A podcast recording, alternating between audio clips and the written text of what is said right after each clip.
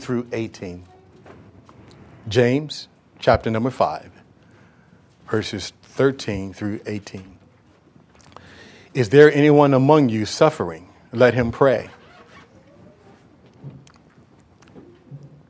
Is anyone cheerful? Let him sing psalms. Is anyone among you sick? Let him call for the elders of the church and let them pray over him, anointing him with oil in the name of the Lord. And the prayer of faith will save the sick, and the Lord will raise him up. And if he has committed sins, he will be forgiven.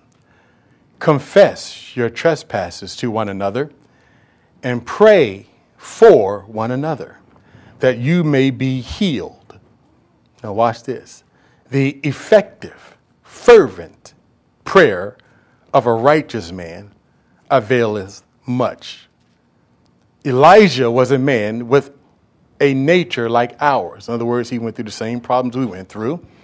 He struggled, had the same struggles we have. And he prayed earnestly that it would not rain, and it did not rain on the land for 3 years and 6 months.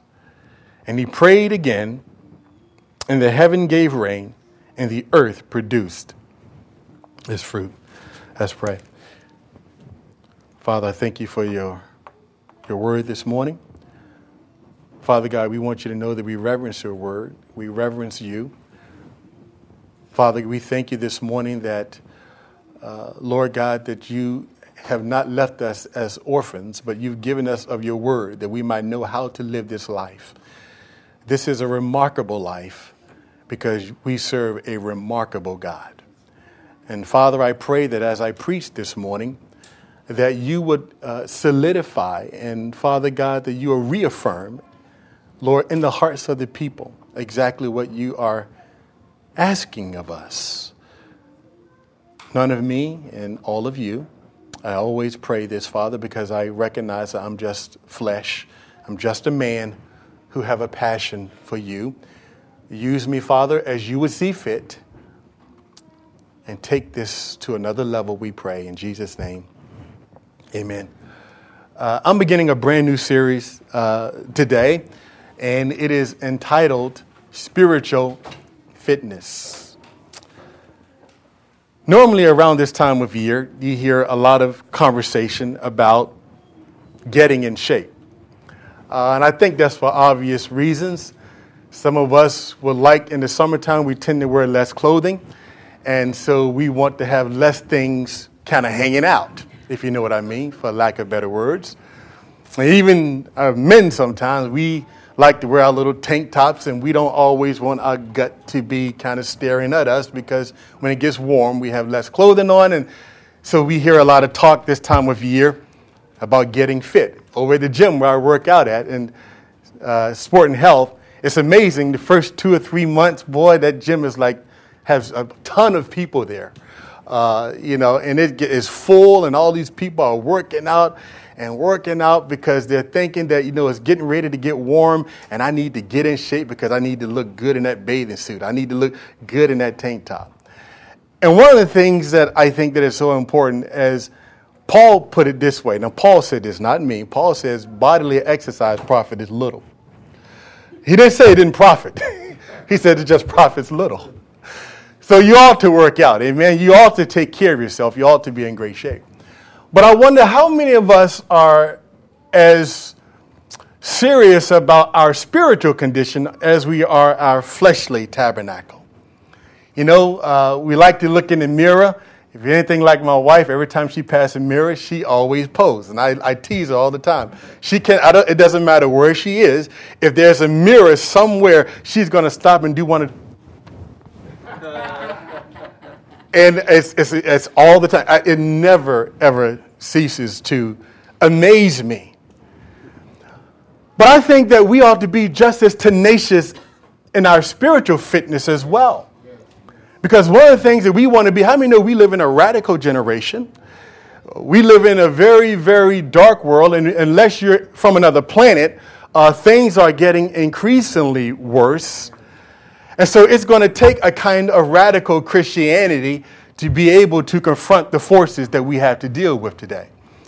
And we do have to deal with a lot of forces. We have to deal with all kinds of belief systems. And so what sparked me to do this series is to really position us so that we can be strong Christians. We want to be strong. We want to be believers that stand on convictions. We want to be believers that are not tossed to and fro. We want to be those who don't quit or give up when it gets hard, because how many know it's going to get hard? I know I'm not one of those doom and gloom preachers, but you know, if I read my Bible correctly, we can expect some trouble. And so we need to be strong. We need to be spiritually fit so that when the enemy comes, that we don't cower back. When the enemy comes and he attacks us, that we can stand firm, we can keep believing and keep persevering into the thing that God has called us to do. And so we're going to be going over for the next few weeks some spiritual discipline. And I want to talk about one today that you're going to get really, really excited about.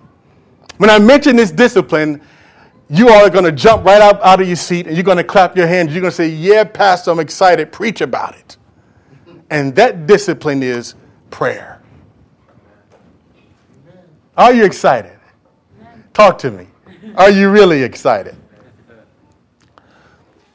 I've been walking this thing now for about... There we go. Hey, there we go. All right. Great. Preach it, Pastor. Hallelujah. One of the least attended services in the church happens to be prayer, and that's universal. That's not just in Foundation. That's in just about every church that I attend, that I've been a part of over the years. And we talk about this issue of prayer. It often conjures up the idea that it is something that is very difficult, it's very hard. It's not something sometimes that is easy, because sometimes you have to labor in prayer. And I think by nature we don't like to labor in much of anything. But when it comes to prayer as a believer, we got to understand that it is everything for us. It is the key to unlocking the kingdom. It is the key for us living lives that is a life that is pleasing to God, and one whereby we are reaching our maximum potential, and that is prayer. You show me a Christian that is weak, and I'll show you a Christian that has a weak prayer life. So many of us look at prayer as kind of an option thing. I'm not just talking about just corporate prayer, but I'm talking about prayer even in your personal lives. If I were to ask you, and you don't need to answer, if I were to ask and say, how much prayer did you do during the course of the week? Or do you have a set time where you actually go and you seek God about what you're doing? Do you seek God about your family? Have you sought God about the relationships that we're struggling with? All of us have these relational struggles. Have we brought that to God and said, God, I want you to deal with this? Is there a meeting time whereby we say, you know what, I'm going to put this on the calendar. I'm going to set a date and a time, and I'm going to be there to meet my God about my problems. If we're really honest, I think that we are lacking sometimes in our tenacity regarding prayer. And the goal of this message, and I believe this, and I think this is so critically important, I want you to hear me. The more that we pray, and we practice the discipline of prayer, the more we will find ourselves in the will of God. Many times we make decisions, we make bad decisions, I think sometimes because we haven't trained ourselves to hear the voice of God. And so the more that we get in the presence of God, the more that we spend time in prayer, the more that we take our problems to God, whatever it is that you're dealing with in life, the more that we take it to God in prayer, the more likely we will land in the will of God, and we can expect success in every area of your life. If you remember Jesus, Jesus said this. He said it this way. He said, I do nothing unless I see my daddy do it. Jesus said, every move I made, I made sure that I checked with God first. You look at the apostles and the success that they had. The Bible talks about in the book of Acts, in one place where the apostles said, look, we're going to give ourselves to fasting and prayer, because without prayer, we cannot make it. Because it facilitates everything that God wants to do in our lives as a Christian. Everything, not some things, everything. You know, my greatest fear in going to this next level that we've been talking about, or any of us who have some major plans in our lives, that somehow that we think that we can pull this off by great planning and great ideas. How many know that the church is spiritual? We're kidding ourselves if we think that we're going to be able to win souls for Christ, that we're going to be able to change a generation, that we're going to be able to make a big difference without some serious prayer. I can tell you that every single time, my wife can give testimony to this, that every single time that we've been on the precipice of doing something great, there's always an attack. There's always pressure. There's always something to come up from nowhere. That's why the Bible says we ought to not just pray, but we need to watch and pray. We need to be discerning and understanding that there need to be in our hearts that, Lord, I cannot make it unless I talk to you about this. Lord, I cannot survive unless I include you in on what I'm doing. God, we cannot have a successful ministry. We cannot bring new converts to Jesus. You cannot do the things that you want to do in your life really effective as a believer without serious prayer. Don't kid yourself. Great ideas are great. People can come up with some fantastic ideas. But the church is spiritual. That which is born of the Spirit is of the Spirit. That which is of the flesh is of the flesh. You can't fight spiritual things and dealing with fleshly ideas. They have to be born in the Spirit. And so if for some reason we think that we can be successful as believers, that we can live a godly life, that we can be the kind of people that God wants us to be without prayer being a cornerstone, then we're deceiving ourselves. We can't do, listen, you can't have a great marriage without prayer. Not really. You can't be a real good Christian without serious prayer. We certainly cannot affect change in what we're talking about doing without some serious prayer, that we're seeking the face of God about what it is that we're doing. You say, Pastor, well, I'm serious about winning souls for Jesus. I'm serious about the kingdom of God. I say, great, but you cannot be serious about the kingdom of God and serious about evangelism without being serious about prayer. Because prayer is the foundation by which everything goes. So every time there's a prayer meeting, one of the things we do, every time we have times of prayer, we cease everything. Why? Because it's that moment of time we say, God, we need you. We need to hear from God about what it is that we're doing. Because we can do you can promote all your great ideas, you can have a great business, a great ministry, you can have all those great ideas, but unless God blows on that thing, the Bible says, unless the Lord build the house, you're doing it for nothing. I want us to come to a place where we realize that prayer is like water. It is like our daily food. I can't live without prayer. Jesus himself, he could not do what he did. He could not endure the cross without prayer. You remember when he was in his finest and most difficult hour? And he said, my soul is distressed. He said, this is hard. And he had to pray. In order for him to get through it, he had to pray. And if Jesus had to pray to get through some stuff, if he had to do it, how do we think that we can make? You see, this is why the devil fights so hard to keep you and I off our knees. Because if the church ever get a revelation about prayer, boy, our lives would change. I'm not just talking about We are the church, right? But I'm talking about every area of your life will change. When you get to a point when you and your spouse or you or whoever you are, you get to a point where you say, you know what, we're going to take this thing to God. And we're going to have some intense prayer about this problem.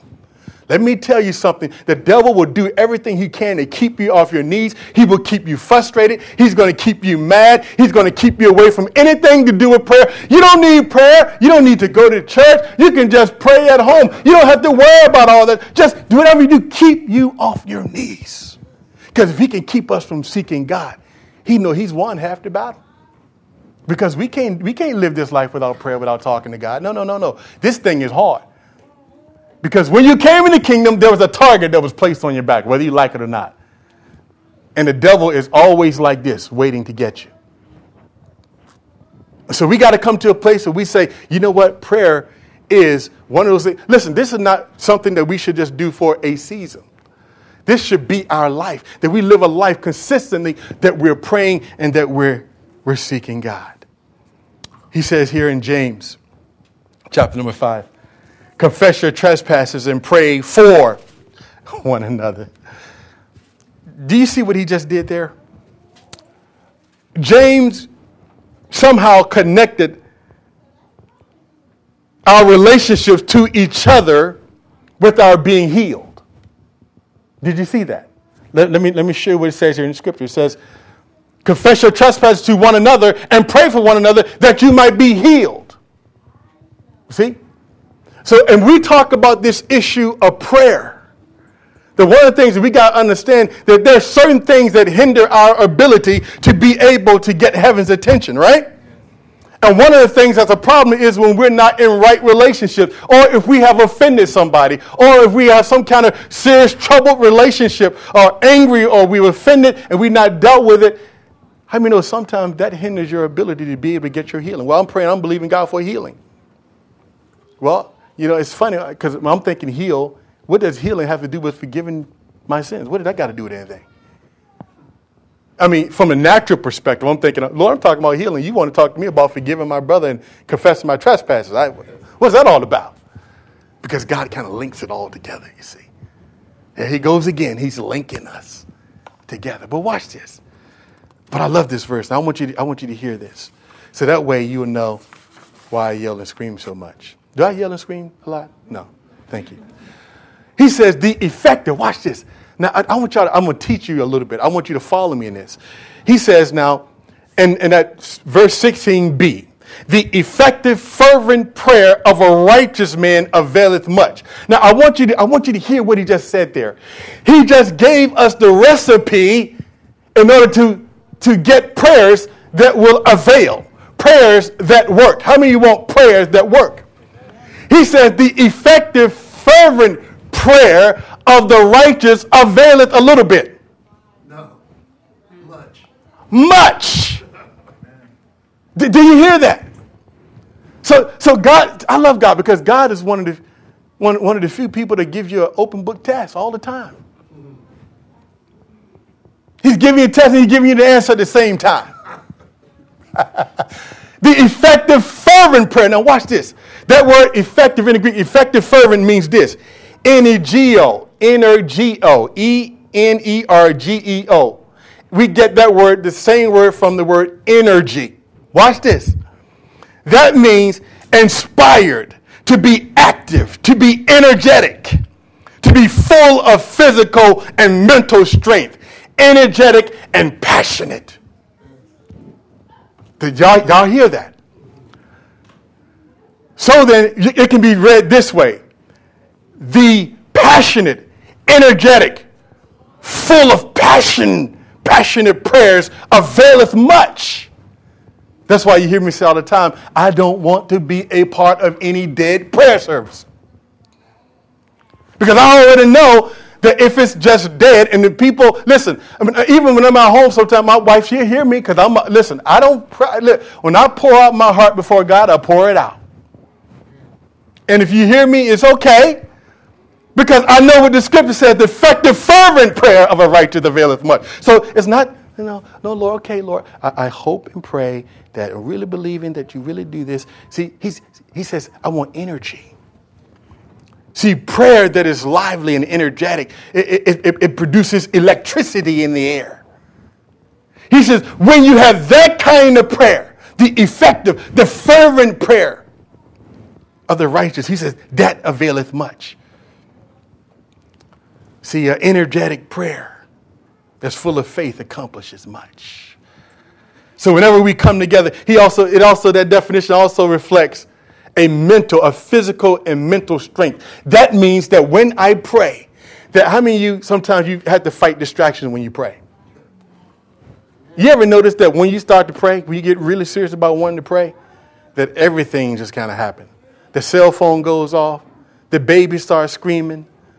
You know, the next door neighbor starts knocking on your door. All kind of stuff just starts to happen. Why? Because you want to pray. Because the enemy knows if I can get you distracted, you won't be engaged, you see. So he says, the effective fervent prayer, that full physical and mental strength, that means that when I pray, that I am, listen, every time you pray, every time we come together or when you pray at home, there should be this full engagement that you should be fully engaged with God in your prayers. Why? Because he says when you pray like this, it's going to work. The effective fervent prayer of the righteous man availeth a whole bunch. So then I know right off the bat, if I want God to answer my prayers, I need to put some pep in my step. And my pastor all the time, he tells me, Pastor Ron, he said, Pastor Ron, that's one of the things he can't stand, boy. He says all the time, I can't stand their prayer meetings. How many of you have ever heard of E.M. Bounds? He was a great Methodist preacher back in the late 1800s. You probably heard of him in the early 1900s. E.M. Bounds, he said this. Now listen to this. We're talking about prayer. This is so powerful. He says, prayers must be red hot. He says, it is fervent prayer that is effectual and that availeth. Coldness of spirit hinders praying. Prayer cannot live in wintry atmospheres. Chilly surroundings freeze out petitioning and dry up the springs of supplication. It takes fire to make prayers go. Glory to God. The effective, fervent prayer, passionate prayer. If you want to get God's attention, we got to come to a place that our whole person is involved in what we're doing. That we got to be willing to lose ourselves. We got to be willing, ladies, you got to be willing to let the tears come and the makeup go. Men, you got to be willing to let go of that pride and say, if I need to cry about what I'm going through, I'm going to listen. I've got to get a word from God. You know, when you're desperate, you really don't care.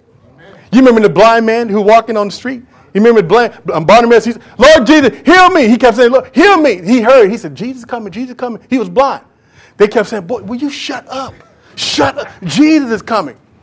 He screamed out even more, Lord Jesus, heal me. He did not care about what people think. You see, when you really get right with God, you're dead. I don't really care about what you think about me. I don't say that in an arrogant sense. But when you really get dead, when you really want to get something from God, when you want God to move, how many of you want God to move on your behalf? If you really want God to move on your behalf, you got to come to a place that I'm willing to be naked. That you look at me and you say to me, well, you know what, brother, why is he raising up his hand? Because I love Jesus. Why are you on your knees? Why are you crying that way? Can't you see the people are watching you? You look embarrassed. You're embarrassing me. You remember David when he danced before the Lord? That Michal and his wife and everybody said, you're supposed to be a king. And you're acting like a little wild man out here, Chippendale. You're like, you lost. You're out here dancing. David said, you know what? You ain't seen nothing yet. You think this is bad? You watch your brother. What was he saying? He was saying, see, I got to get a word from God. I got to hear from God. And when I want God to move on my behalf, I'm going to open my mouth. Some of you come in here sometime and you pray and you're so quiet. Oh, no. I got to get a word from God. Because he says, effective, fervent prayer availeth. So you got God, you want God to move on your behalf. I don't care what it is. Say, Lord, I need you to move. I need you to do something. He said, this kind of prayer works. Watch this. Look at 1 Samuel chapter number 1, verses 8 through 15. Here's a woman by the name of Hannah who had a need, or she had a strong desire, I should say. She was married to a man, and at that time he had two wives, but look at the neighbor and say, we don't do that no more. So don't y'all get no funny ideas. So you always got to tell people, because then they'll be trying to come back and try to say some crazy stuff. So you just never know. But Hannah was barren. She couldn't have babies. Now I want you to hear this. So here this woman is being tormented by Peninnah, the other wife, because the other wife could have kids.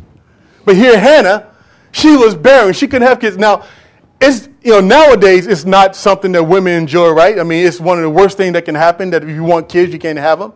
But even back in those days, it was even more so. That if a woman was barren, she was really looked down upon, like something was really wrong with her. So she began to take this thing to the Lord. Now I want you to hear this. She took this prayer to the Lord. Watch this. In verse number 8, we'll start reading verse number 8 through 15. Then Elkanah, her husband, said to her, Hannah, why do you weep? Why do you not eat? And why is your heart grieved?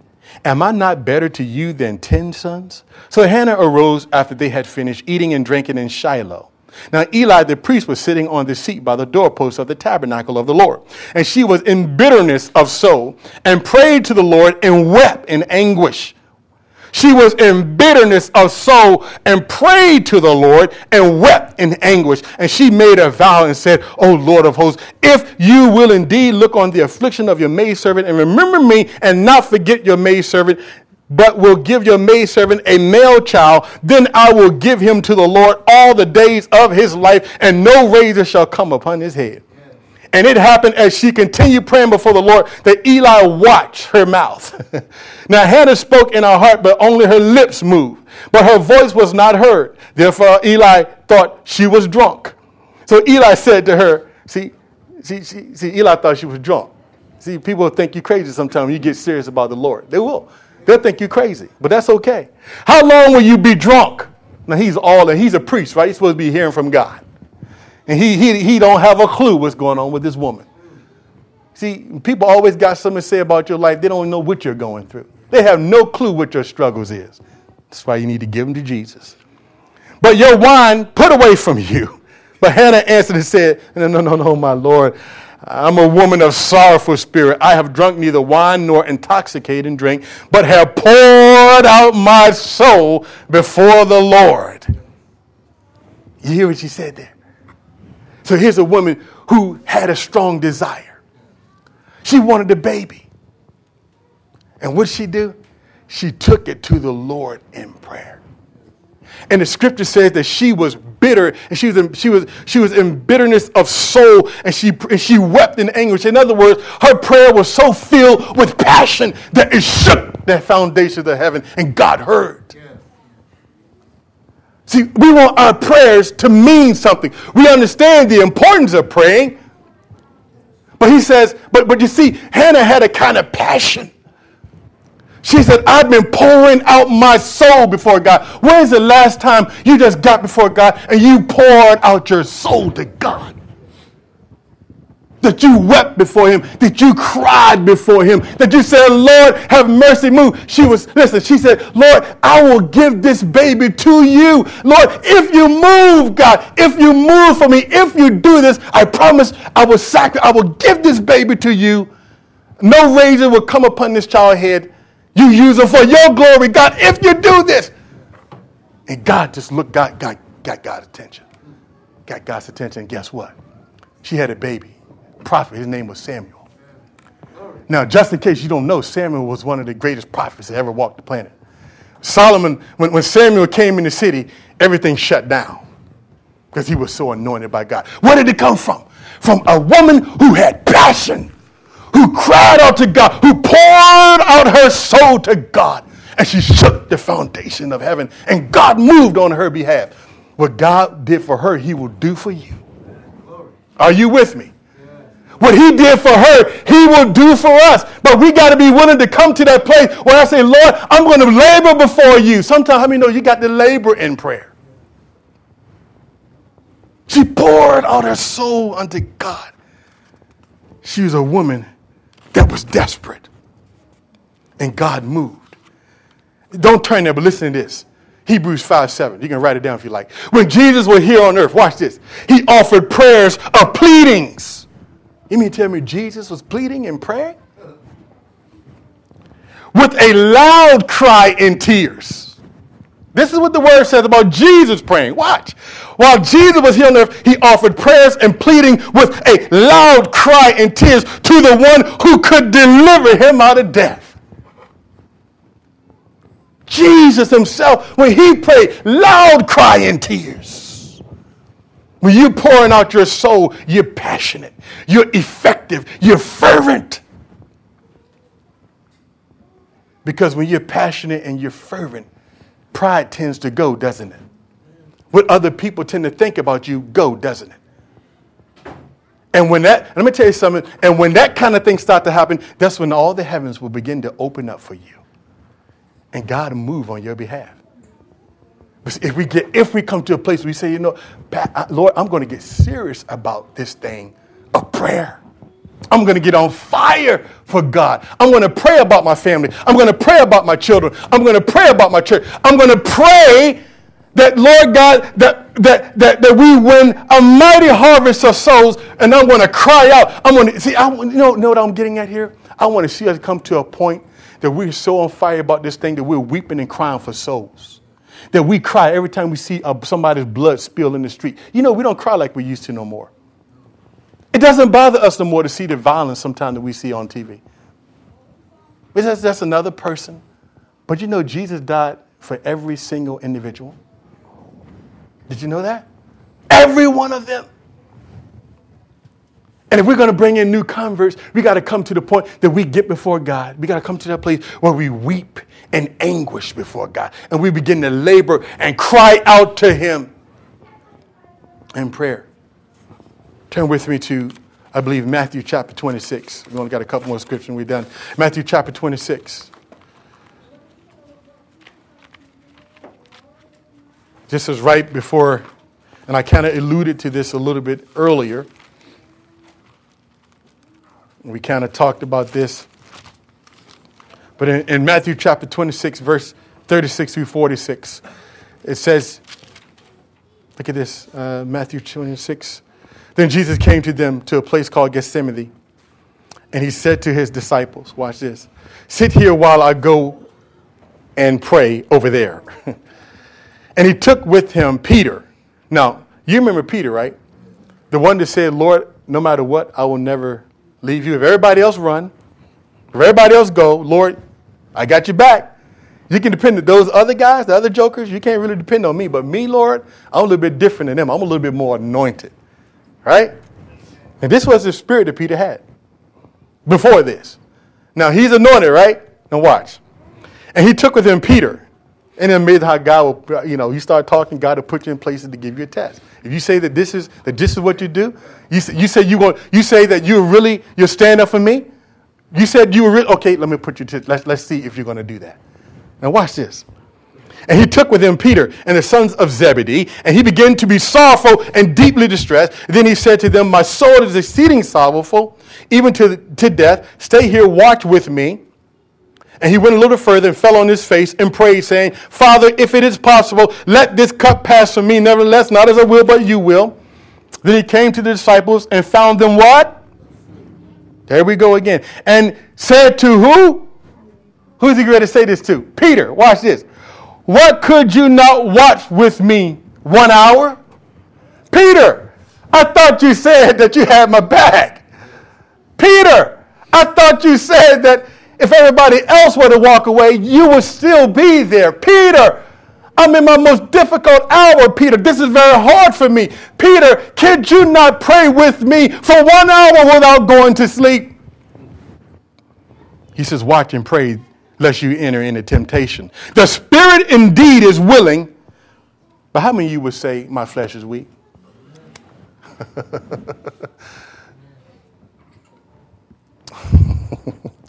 Again, the second time. Watch now. Jesus is going to give him another chance. He went away and he prayed.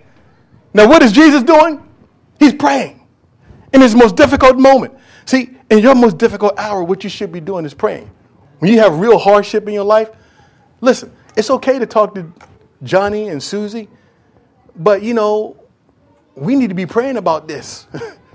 I need to be with somebody who's going to pray with me and pray through this.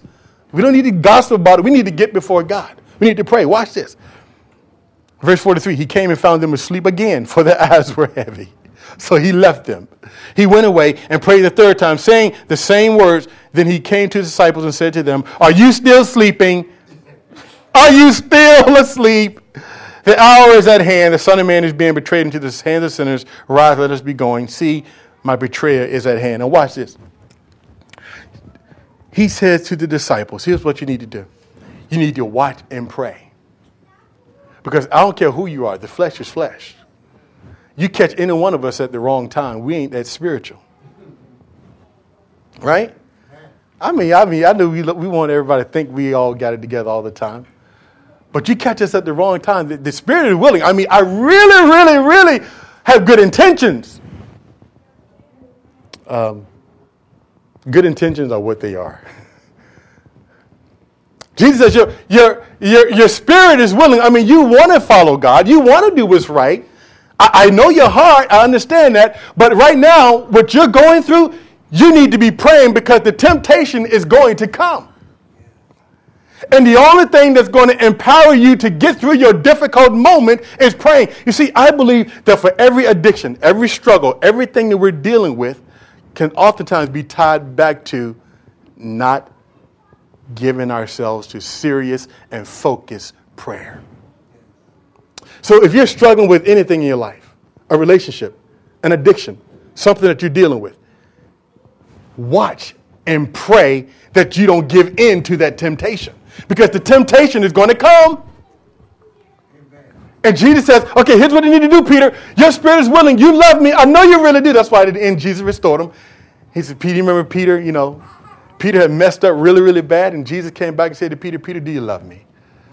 Feed my lambs, feed my sheep. You know, and Peter was like, Lord, you know, you can tell he was humble. I mean, he wasn't like he was before. You know, he got humble because he realized that, you know what, my flesh is weak. And if I don't keep praying, if I don't stay before God, you know, I could fall. See, that's why you want to make sure that if nothing else, you better have a pastor that's praying. Because when you see your pastor start praying, he's going to fall pretty quickly. And it's coming right around the corner.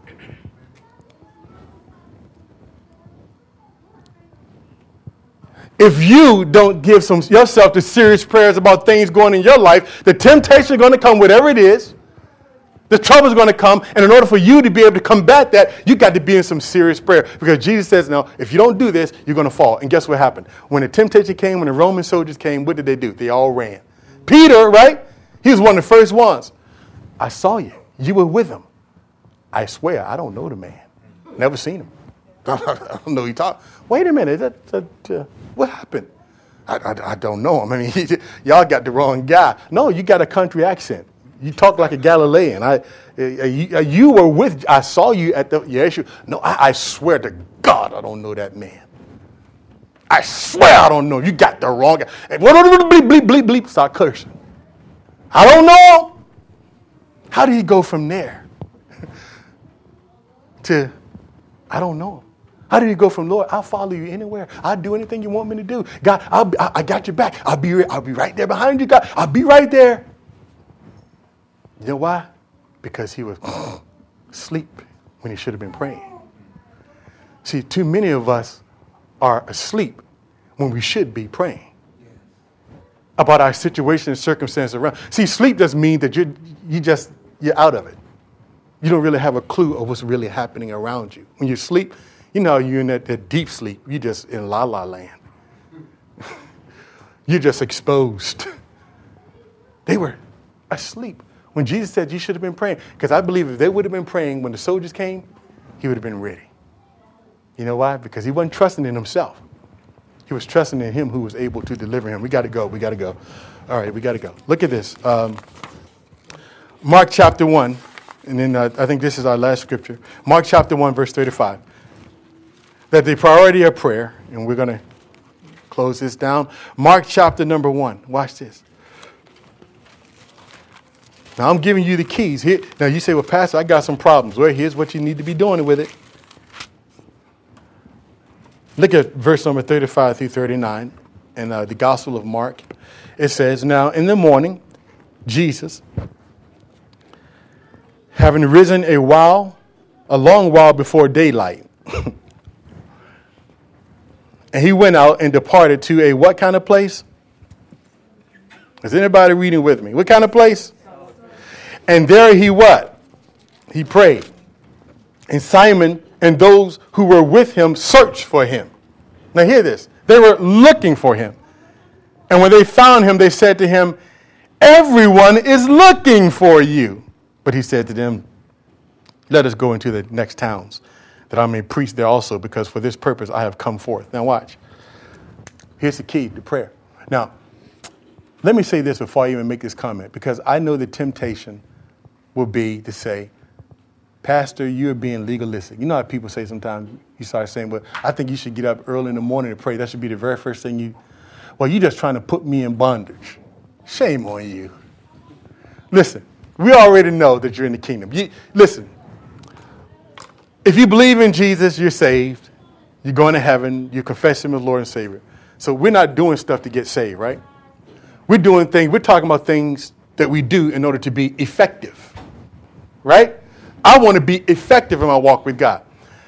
I've had some really good intentions. Remember I told you earlier, good intentions can mean anything. I have found in my life that the best time to pray is the very first thing you do before you do anything else. Because the devil will start with you as soon as you say, well, I'll wait till I get home and pray. Or I'll wait till I get in the car and pray. And remember we talked about the effective, fervent prayer of the righteous. Fervent prayer, meaning full mental and physical strength. If you live anywhere in Northern Virginia and you're driving a car, and the way these people drive out here, there's no way that you're fully giving God the attention that he needs behind that wheel. Because I've been sitting there praying, and somebody comes in, whoa, what are you doing? I'm just being real. Right? The effective, fervent prayer of the righteous availeth much. So Jesus was extremely busy. The Bible says that he was so busy that he didn't even oftentimes have time to sit down and eat. Could you imagine everybody who has sickness and disease? You know, it's like if somebody had the power, they could heal AIDS and everybody heard about it. You can imagine all the people who got AIDS and leprosy, all kinds of, they just run. But he had the whole gamut. You know, leprosy, issues of blood, every kind of people got no limbs, short limbs, long limbs. Everybody was coming to him. So you know what Jesus did? In Luke 5:16, the Bible says that Jesus will oftentimes just get away and pray.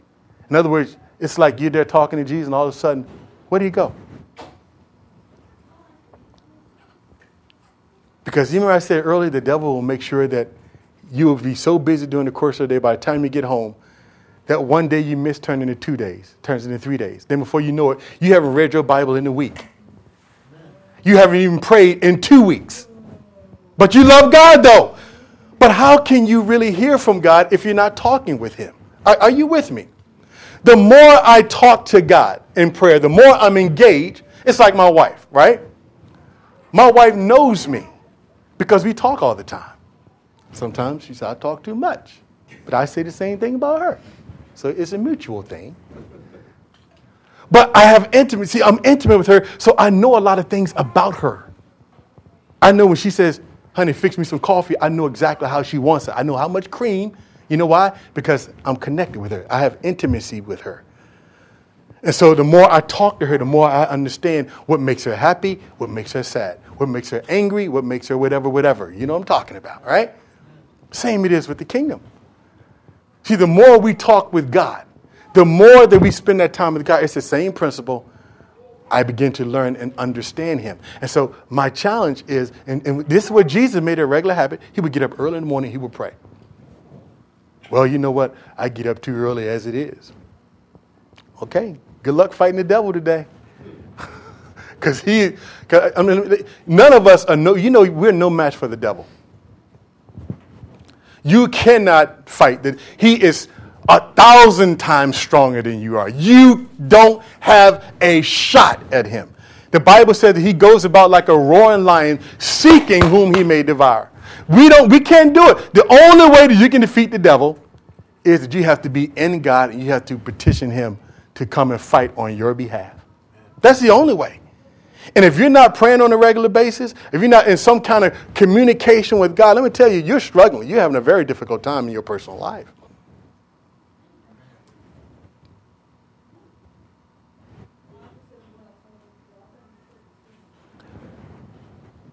Because if you're in the kingdom and you're washed in his blood, he fights you. Now, if you ain't saved, then everything, I guess, is okay with you. But when you get saved, you get born again, the devil is going to bother you. He's going to bother your relationships. He's going to do whatever he can to keep you in bondage, to keep you struggling, to keep you in situations that you're wondering, how in the world am I going to get out of this? Now, let me say this. Beginning in early June or mid-June, I'm going to be announcing, and I'll make the announcement today because I want to give you a 2 weeks notice. Now, I want you to say this with me. It's not legalistic. It's okay. It's not a trick. You can trust me. I'm not going to do anything crazy. All right? But here's my passion. I love every one of you. I want to see you successful. I want to see you living an abundant life that Jesus wants you to have in every aspect of your life. You know, you're supposed to be blessed. Everything you touch, everything you do, you're supposed to be blessed. Even Joseph, when he got thrown into prison, you know he was blessed? He got favor in the prison. He ran the whole thing. And he became prime minister. We're supposed to be blessed. The head and not the tail. The thief come to steal, kill, and destroy. And so what I'm announcing today is a 40-day period of time of fasting and prayer. 40 days. Now, before you get all like, oh, gosh. Because I know some of you may be thinking, you know what, I'm not participating. Hold on, wait a minute. Before you go there. Before you go there. I want to caution you. Before you say, well, Pastor, I ain't going to participate in that, I'm going to say to you this. Some of you, you have some struggles and things, and you have some strongholds and issues that you've been dealing with for a long time. Jesus said that some things don't get broken but by fasting and prayer. You following me? There are a lot of things that you can just moan and complain, but they don't change until we come to a place you say, well, Lord, I'm going to give myself. Some things you just got to fight it. We're announcing a 40 straight days, beginning probably mid-June, that fasting and prayer. Now, here's what we're going to be asking you to do. Now, you'll be getting some information in the bulletin. First of all, let me say this. I am one who don't like to miss meals. I just don't. I have a big appetite, and so you know that God had to put this on my heart because there ain't no other way I'll be doing this. Okay? Amen. You got that, right? I don't like to miss meals. I like to eat. I'm not one of those who's super spiritual. I just love fasting. I don't like it. I don't like the way it makes me feel. I don't like the headaches I get. I don't like it. But I want to see my family situation change. I want to see my kids in the kingdom. I want to see my community change. I want to see people get saved.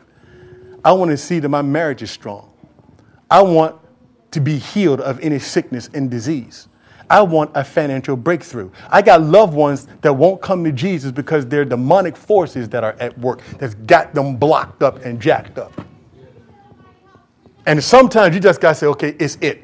You know, it's like being in school. You had the bully keep teasing. And finally you just say, okay, you take everything. You say, now we're ready. This is kind of like, now we're ready, devil. It's now we're ready kind of thing. Because in everything that we do, we want God to be glorified. And we want to be believers that are really making a difference. And you know that all these little things, the little foxes, the little things that you're dealing with in your life, they all serve to jack you up so much so that you can't focus on doing what God wants you to do. Do you hear what I'm saying? The devil knows how to get you trapped into stuff so that you can have all these great plans. And, oh, I want to do this. I want to do that. But you're so jacked up over here. It's hindering your ability to be able to prosper in this area. Are you with me? The devil knows how to fight you. If we don't begin to discern that and understand that, wait a minute, I'm in spiritual warfare here. So we're going to pull this down. Now, here's what we're going to be asking you to do. Now, we're asking you. I'm not going to go back and check on you and say, are you doing it? I want to trust that God convict your heart and that you join us and say, you know what? I'm going to spend this time. I'm going to seek God because I need a breakthrough because I'm tired. Some of us have been battling stuff now for years and we can't get it through. We can't break through it. Can't do it. We've been trying. We've been struggling and nothing else works. So now we're saying, okay, we're going to take it to another level. And here's what I guarantee. I guarantee you, if every one of us participate in this, that you're going to see a change happen. Breakthroughs are going to start happening all over the place. God wouldn't have told me to do this unless I knew that same. Listen, you know, I told Diva yesterday through email. I said I wanted to preach something else yesterday. I didn't want to talk about this. And God impressed it. In fact, he started impressing this on my heart on Wednesday. And I was trying to figure out a way to get out of it because I figured the people ain't going to be all excited about praying. I'm just being honest. Can I be honest with you? I just feel like I come here and start talking about prayer, I'm going to lose half of everybody. They go, okay, it's just another one of prayer messages. No, but we're not just talking about prayer. We're talking about your life. This is your lifeline. This has to do with everything that's important to you. We're praying during this time. We're going to pray for our city. We're going to pray for wisdom and praying for a harvest. We're going to pray for restored relationships. We're going to pray for personal revival. That means addictions and things that people have been struggling with. We're going to cry out to God. We're going to, we talk about the effective fervent prayer. We're going to cry out to God in this season. We're going to give it to him. We're going to pray for financial breakthrough. Because the enemy wants to get you jacked up in your finances so you can't even do nothing for God. But you're always struggling trying to make it. We're going to pray that God move by His Spirit. We're going to pray for a strong outpouring of the Holy Spirit. And people are going to get saved in your family. Lives are going to be restored. Relationships are going to be destroyed. Cities are going to be won. People are going to be brought to Jesus in this season. I guarantee, listen, I never guaranteed anything before. But I'm guaranteeing this. If you do this 40-day thing we're talking about, he said, for 40 days, I'm consecrating myself.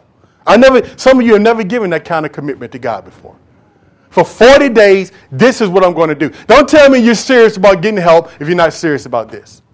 Because I'm going to say to you, what else you want me to do? God has already spoken about what he wants. So here's what we're asking everybody to do. It's not a legalistic thing. I'm asking. And I believe I'm speaking by the Spirit of God that for at least 15 minutes before you do anything else, that means if you get up at 3 in the morning, that you get up at 2:45. For a minimum 15 minutes, you're going to give some focused, concentrated prayer to God every day. That's minimum. I believe that you're going to be doing more. But minimum 15 minutes of concentrated prayer about whatever God puts on your heart. And then we're asking, as it relates to fasting, for beginning Saturday. So we're going to fast dinner for 40 days on Saturday. So for 40 days, for 40 Saturdays, it's not 40 Saturdays, but you know what I mean. For 40 days on Saturdays, you're not going to eat on Saturday until this 40-day period ends. Saturday dinner. So we're asking you to fast Saturday dinner. We're asking you to fast Sunday. Don't eat anything Sunday. Don't eat no breakfast. We want you to come into the house of God. We'll break the fast after service ends.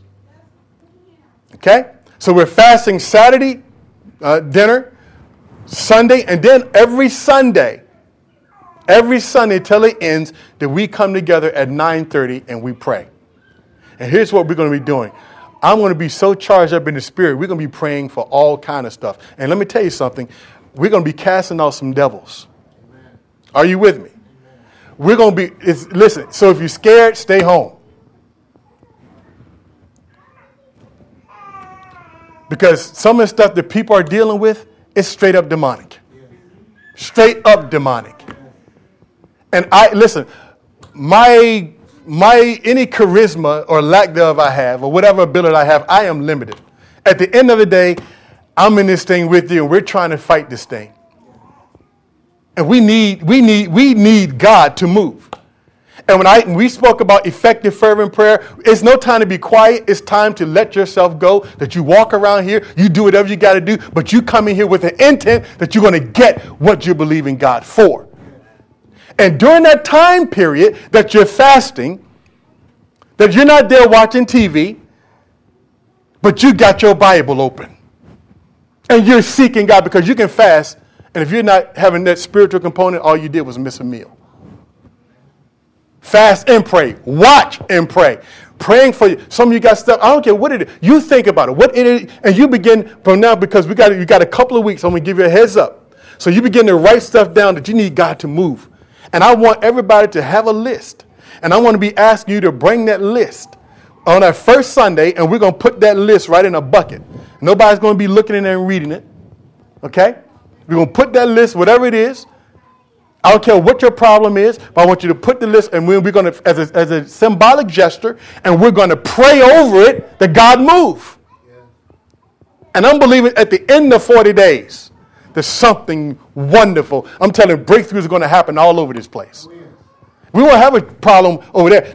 People are going to be coming. People are going to be getting saved. People are going to be getting delivered. Relative friends, they're going to be coming to Jesus. And you are going to be getting victory over things that's been pulling you down for years. Now, you'll be hearing more about it. We'll be talking about it. But I've gotten to a point, I'm just tired of the devil. I'm tired of him beating God's people. I'm tired of just the mundane. At some point, you can't keep doing the same thing expecting a different result. At some point, you got to stand up and say, no more. We can't do what we're trying.